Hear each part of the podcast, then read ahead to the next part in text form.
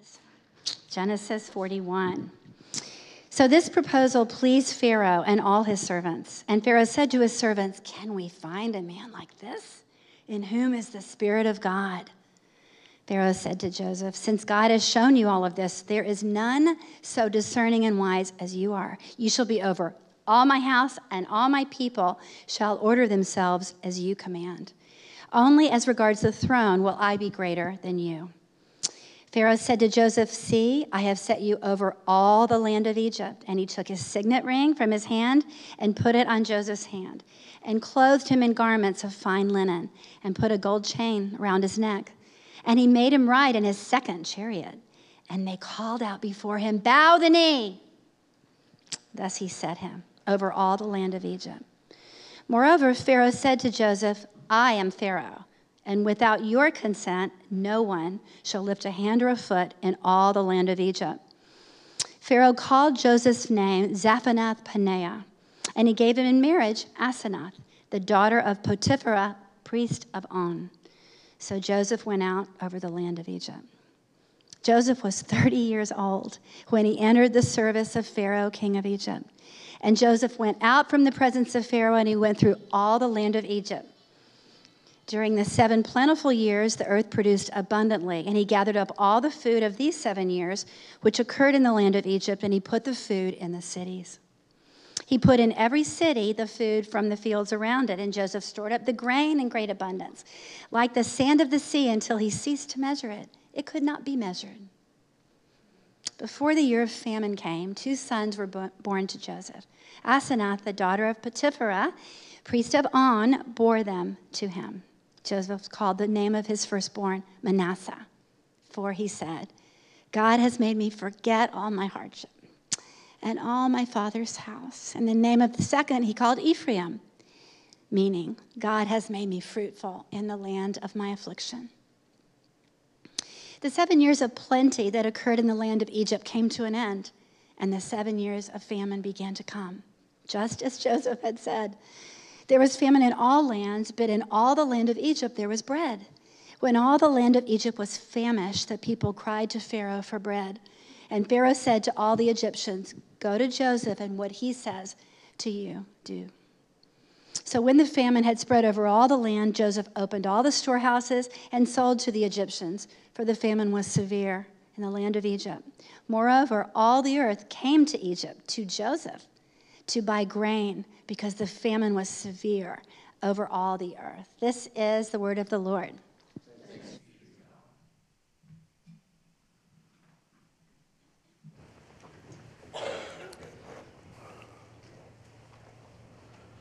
Thanks, Allison. All right, let's pray.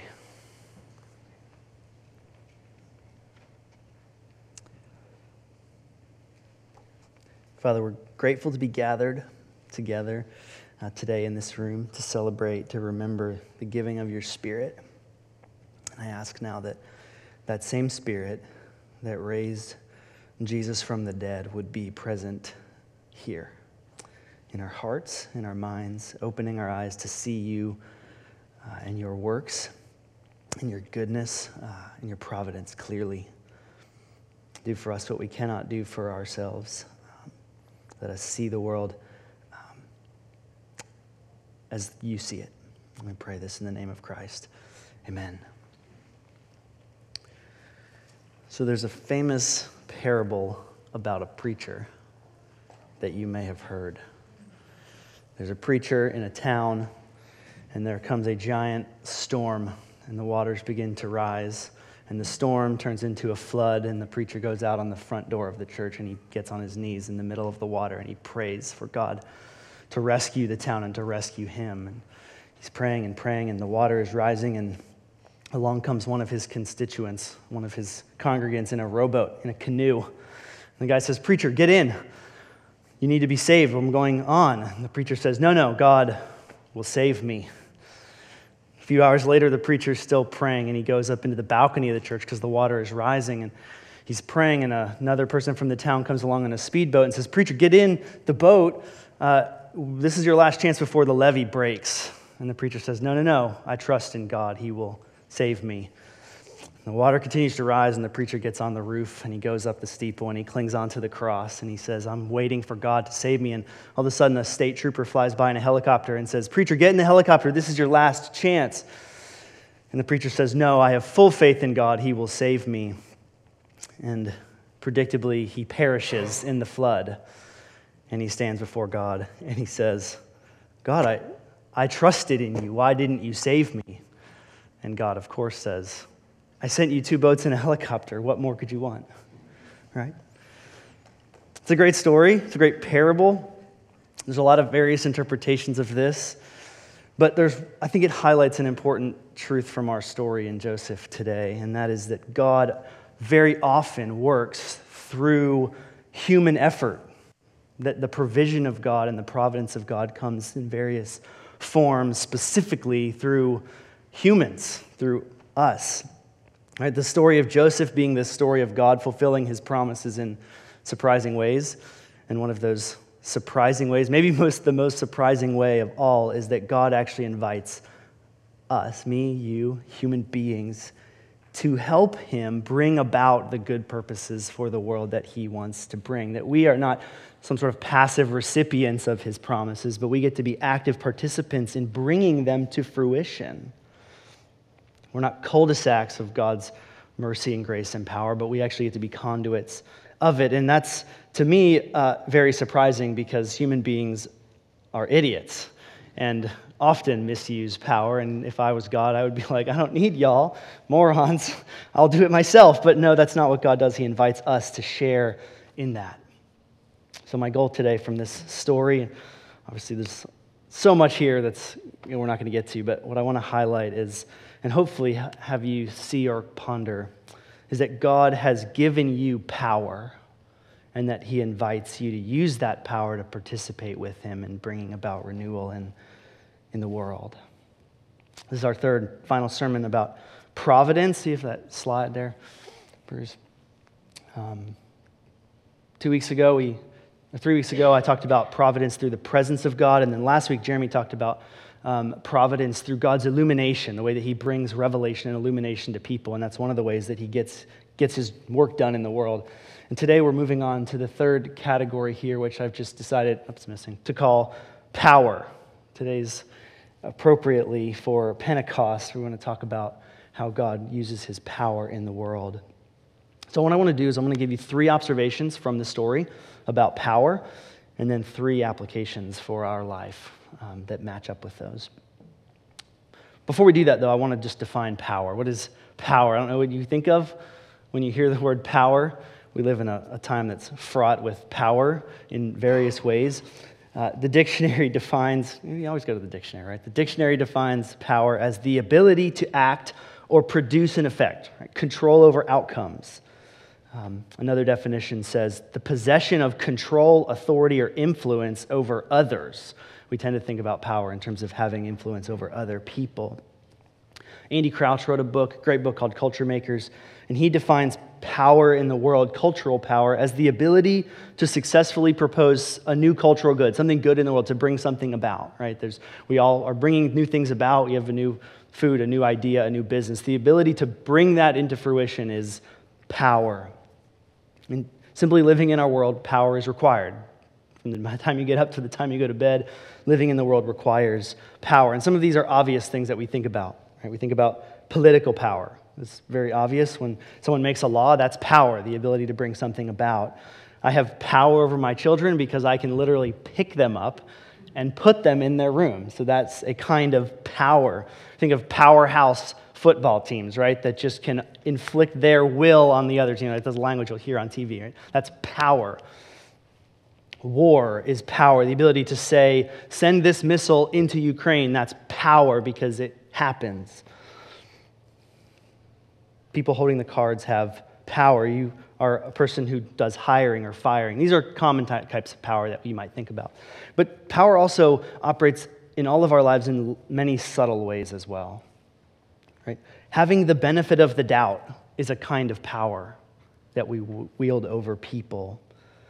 Having someone's trust is a kind of power in relationship with that person, having respect, or being the one who has attention, right? I've used this illustration before. I'm up here right now. If someone else started talking, it'd be harder for them to get your attention because I have a microphone. That's a kind of power. It's subtle, but it's power. The ability in this room or in our church, even, to propose new things to happen for our church. Certain people are going to have more success proposing new ideas for our church than others. That's different levels of power. There's always power in communities, there's always power in families, there's power everywhere. And if you've been around Redeemer uh, for any length of time, you've heard me talk about power. We talked about power in the book of Mark, we talked about power in the book of Esther, we talked about power in the book of First Peter. And the main message I think that I've probably communicated repeatedly is that power is dangerous. It's one of the big three, right? Money, sex, and power, the three things that are dangerous to your soul, dangerous to the world. Power is dangerous. And we have this difficult and uncomfortable relationship with power, especially in our kind of cultural moment. Political power is being grasped for, conversations about gender and about race. These are power conversations.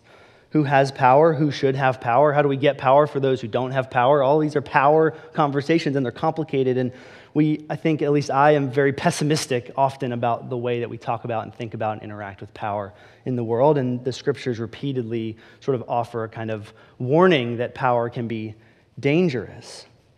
And all that's true. But reading the story of Joseph over the past couple of months, and especially in this section, uh, there's just, I've come to a, a, not a new perspective, but a different perspective that I want to offer on power this afternoon.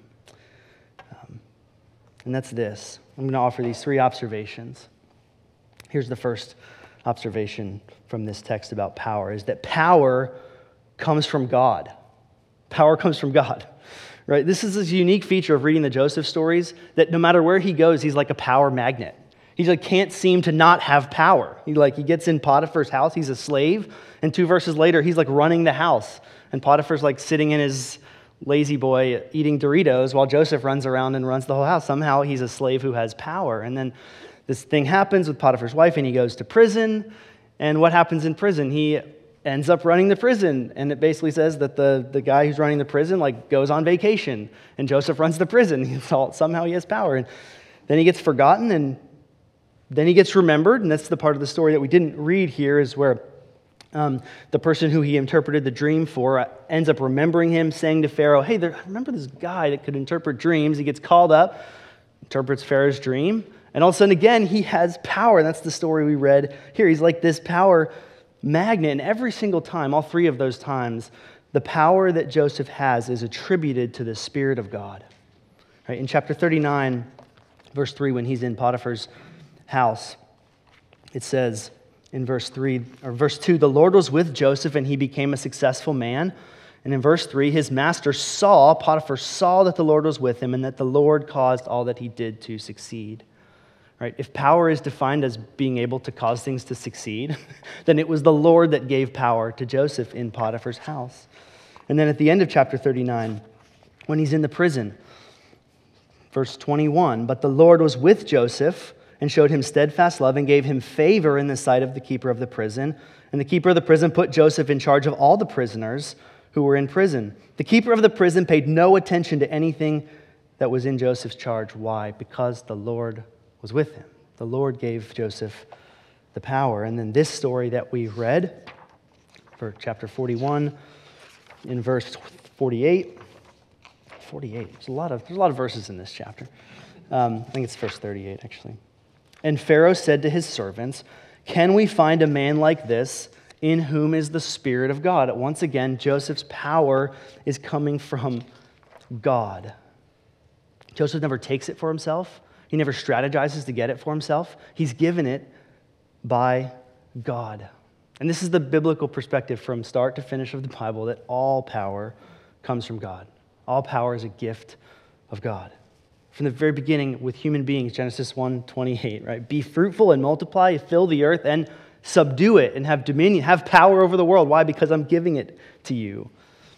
And there's so many examples, great ones like Judges 14, Samson, right? He's going down the mountain and he sees a lion, and then it says, Then the Spirit of the Lord rushed upon him, and although he had nothing in his hand, he tore the lion to pieces as one tears a young goat. The power, the physical power that Samson had over the lion is described as coming from the Spirit of God. It's not some kind of abstract spiritual power, it's like literal physical power. And then there's this amazing prayer in Daniel chapter 2. These are just a, handful of examples. This is Daniel's prayer. Just listen to this. Blessed be the name of God forever and ever, to whom belong wisdom and might. He changes times and seasons. He removes kings and sets up kings. He gives wisdom to the wise and knowledge to those who have understanding. He reveals deep and hidden things. He knows what is in the darkness, and light dwells with him. To you, O God of my fathers, I give thanks and praise, for you have given me wisdom and might, and have now made known to me what we have asked of you. This is the testimony of the scripture over and over and over is that all power comes from God. And that observation leads directly to another observation. It's a result of it. Is that if power is from God, then power is good. If power comes from God, power is good. This confronts our skepticism. It confronted mine reading this because I want to get up here and rant about how bad power is. And here's Joseph receiving power from God on purpose. Listen to the way that this is described. Pharaoh said to Joseph, and this is verse 39 Since God has shown you all of this, there is none so discerning and wise as you. His power is good. And this is how he describes what he's going to do for Joseph You shall be over my house, and all my people shall order themselves as you command. Only as regard the throne's throne will I be greater than you.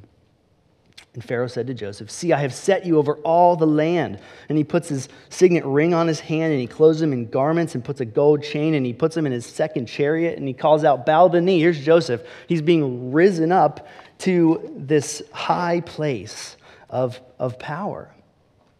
And part of me thinks that if Joseph was really holy, he'd be like, No, no, no, I don't want that.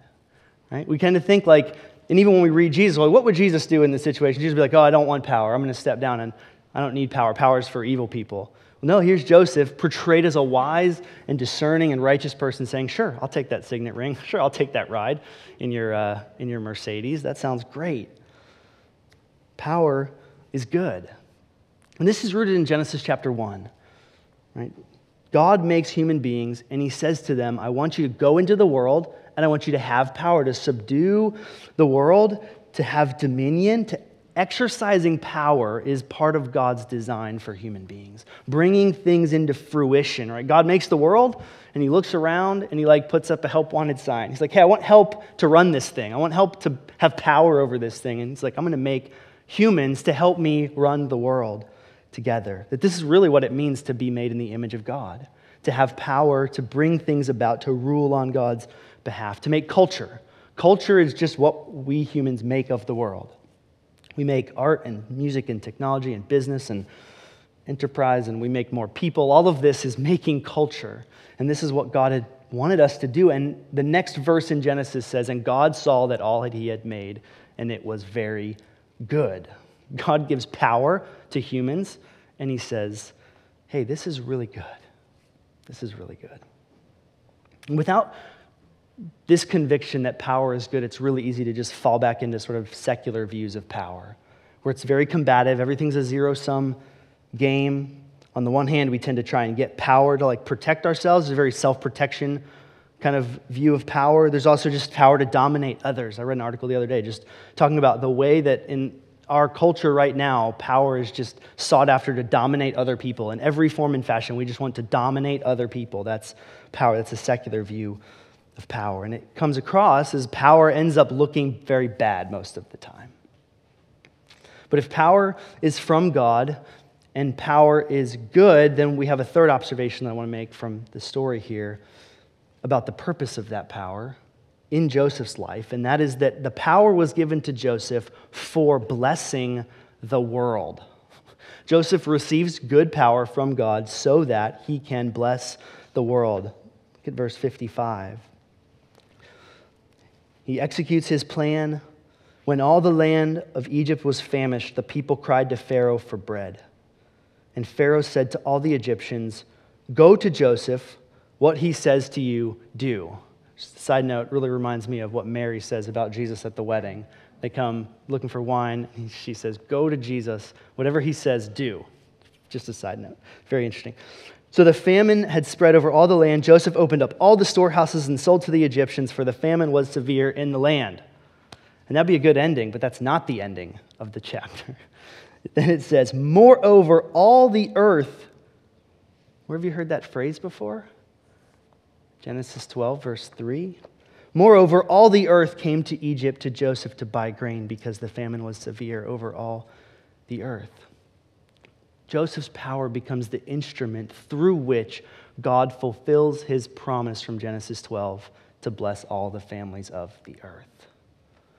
Isn't, Joseph's not, he's not getting to ride in the Mercedes for his own benefit, so he can like pat himself on the back and be like, hey, I'm great. He's there because God has brought him there and given him power so that he can be the one through whom God blesses the world.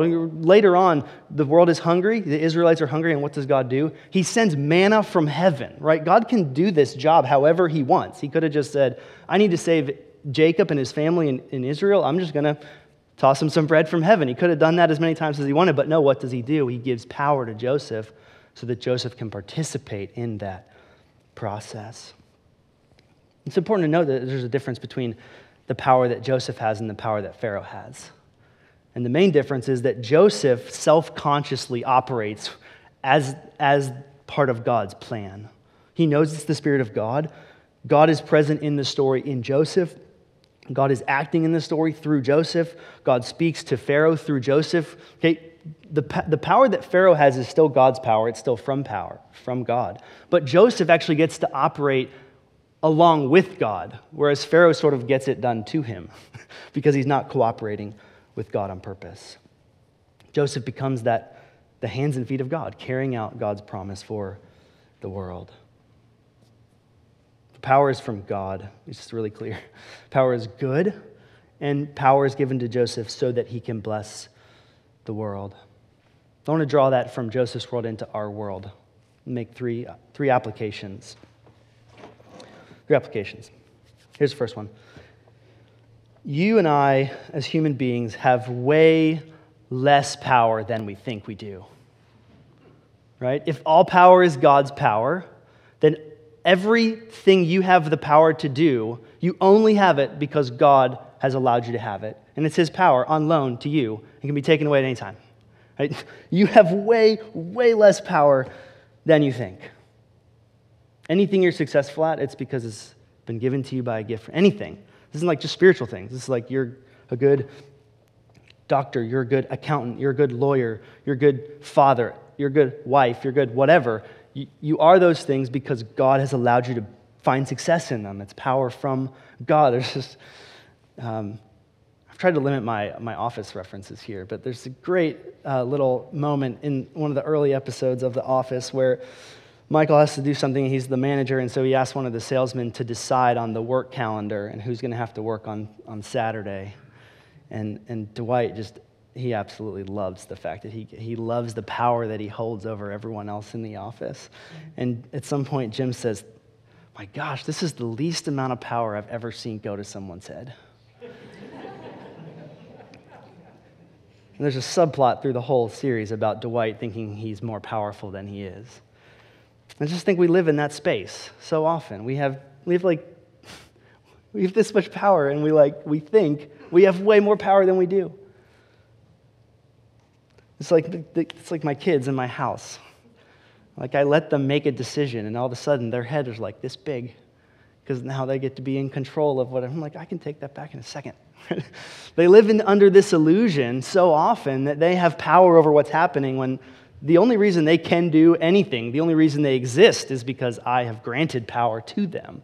And this is the vision of God. This is the, this is the Father Son vision of the scriptures about human beings in relationship to God. We have power because God has delegated it to us. And yet, we are just so characteristically self seeking for power. I've said before, and I try to continue to say this phrase, that the pursuit of power is characteristic of the abuse of it. The pursuit of power is characteristic of the abuse of it. Right? We're, we're tempted to try and strategize. How can I get more of that power?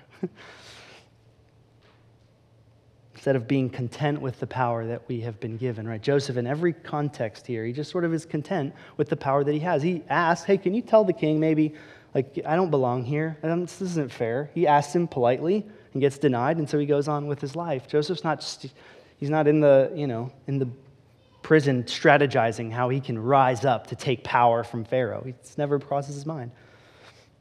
And yet we tend towards that because we forget that the power we have is the exact amount of power that God wanted us to have. I think we also, there's questions to think about. Where, where do we have, where do I have power that I like try and hide from God? Like, I don't want really him to mess with, I want to be able to make this decision without his influence. I'm going to kind of hide the fact that I'm powerful over this area and not let him in on that, forgetting that he is the one that gave us that power. Right, where do we view having some kind of power as a right? You've heard me on this before. I won't belabor that. I think in our context, most conversations about rights are idolatry. it's for another time. But instead of being content with our station, we want more power. We have less than we have. We have less than we think we do, and just as much as we need. Second application is you have way more power than you think you do. You have way more power than you think you do. Joseph was a slave, he was a prisoner, he was an exile. And God used him to bring about one of the greatest moments of salvation before the Exodus for Jacob and his family. With your kids, in your job, in our church, with your relationships with your neighbors and your friends, with your family, with your hobbies. God has given us amazing amounts of ability to create things. We have way more power than we think. We have so many areas of influence where God has given us power and says, Here, here's, this is a gift from me. and we're like, Yeah, I want this power over here instead. It's a great, this is what it means to be the image of God, is to have received power from God that then we get to rule with Him in the world, to, to be creative, to make stuff. This is amazing. I didn't plan for this sermon to land here on Pentecost, but here it is Acts chapter 1, verse 7. But you will receive power when the Holy Spirit has come upon you. If you have the Holy Spirit, you know what you have? Power. This is the beauty of Jesus' work is Power is not limited to, to Joseph, that special person that God gives his power to. Power is spread through every single person that receives the Spirit of God. That's you and me. That's us. We have the power of God. The same Spirit that raised Jesus from the dead. Like that's way, way more power than you think you have. So, questions to ask yourself where do you have influence in your spheres? However small they might seem to you, where do you have influence that God has given to you? Where, where have you cultivated the world and it's borne fruit? Is it gardening? Is it music?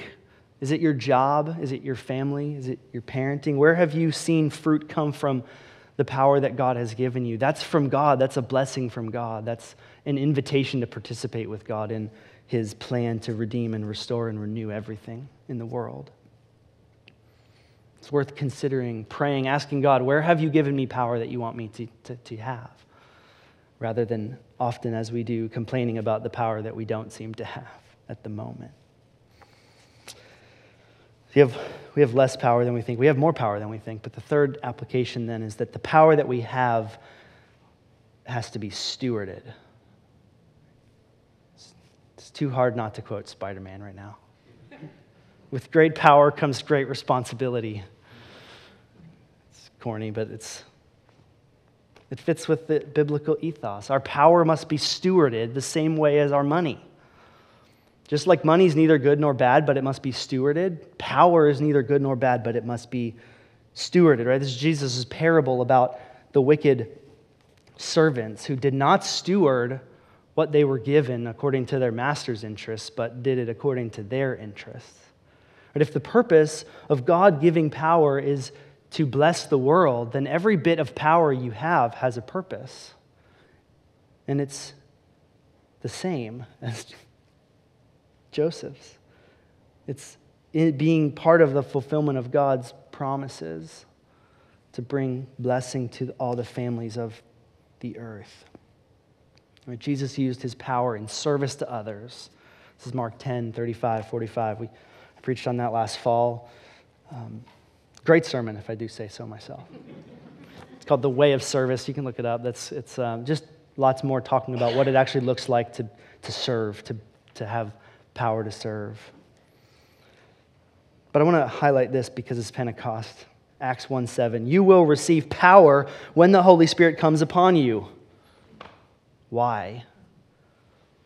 And you will be my witnesses in Jerusalem and in Judea and Samaria and to the ends of the earth. The power of the Spirit isn't for you to use however you want. The power of the Spirit is so that you can become an agent of renewal and witness and restoration in the world to every tribe and tongue and nation. The Spirit of God is not some kind of personal uh, thing that comes into you to, to, to be therapeutic for your soul. the power of the Spirit of God is in you so that you can be recruited by God into his great plan to redeem and renew the world.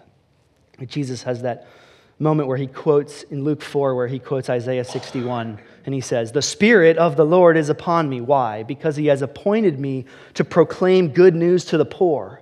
He has sent me to proclaim liberty to the captives and recovering of sight to the blind, to set at liberty those who are oppressed, to proclaim the year of the Lord's favor. He's referencing the Jubilee year when all things are set right. How can you use your power to be an agent of God's good purpose this week? In your job, in your family, with your kids? Who are you sharing your power with? That's part of the call what power you have is intended to be shared. Good question is who benefits from your power? The power that you have, however small it is, in whatever context it is, who's benefiting from that power? Whose success are you using that power to bring about? Questions to consider in stewarding our power. But I want to close by reminding you of this this good news that in God's providence, He recruits humans and He gives them power and He invites them to participate. He doesn't need us.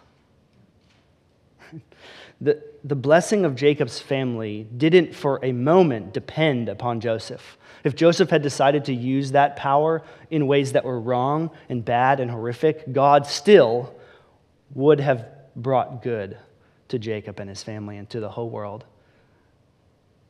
And the only person who would have been missing out is Joseph. Right? This is not some kind of go and save the world for God message. this is the message of God is saving the world, and you can either choose to be an active participant or a passive participant. You're a participant one way or the other because God is saving the world, but you can either participate and enjoy it or not. I have one child that loves to help. We had a fire yesterday and dragging stones and burning ourselves, and it was great.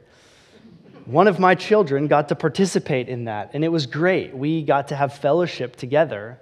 And another one of my chil- children really hates helping, and so he doesn't get to participate in that. He doesn't get the joy of being with me. Who could pass that up? Sorry, that was a joke. Just, whew. Right? But this is, that's the image, right? God's inviting us as his children to be his co laborers. He doesn't need us. He's like, come along and I'll let you help, and it'll be great for everyone. And when we use our power for ourselves, we miss out on that, on that joy, that hope, the purpose of every day, waking up knowing God's invited me to use the power that he's given me to, to bring about restoration and renewal for people. My favorite I don't like to say that. One of my very favorite passages in the scripture is from Colossians 1. It says this Jesus is the image of the invisible God, He's the image of God. Right? We are made in the image of God. Jesus is the image of God. Why is he the image of God? For by him all things were created, and in him all things hold together. For in him, Jesus, all the fullness of God was pleased to dwell, and through him to reconcile to himself all things, whether on earth or in heaven, making peace by the blood of his cross. Jesus is the image of God because he has all the power of God to bring about God's good purposes. And he's made us in that image and says, Come, come along, be part of this. And Jesus is carrying out that reconciliation. It can't be stopped. It doesn't depend on you, but you're invited to participate in it. And unless we put our hope and faith in what Jesus is doing, we're going to revert to secular and perverted and selfish ways of using and relating to power. God's invited you to participate in carrying out his plan, and that's how he makes it happen. It's good news for us. Let's pray.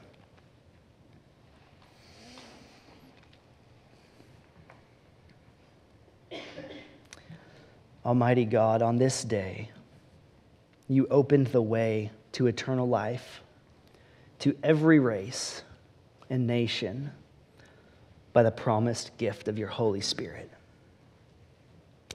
Shed abroad this gift, this gift of the Spirit, this gift of power throughout the world by the preaching of the gospel, by our exercise of the power you've given us, that it may reach to the ends of the earth through Jesus Christ our Lord, who lives and reigns with you in the unity of the Holy Spirit, one God forever and ever. Father, we ask that we would be stewards of every part of our life, that we would find joy in cooperating and participating with the thing that you will not fail to do. Give us joy and hope and purpose in it this week. Pray this in the name of Christ. Amen.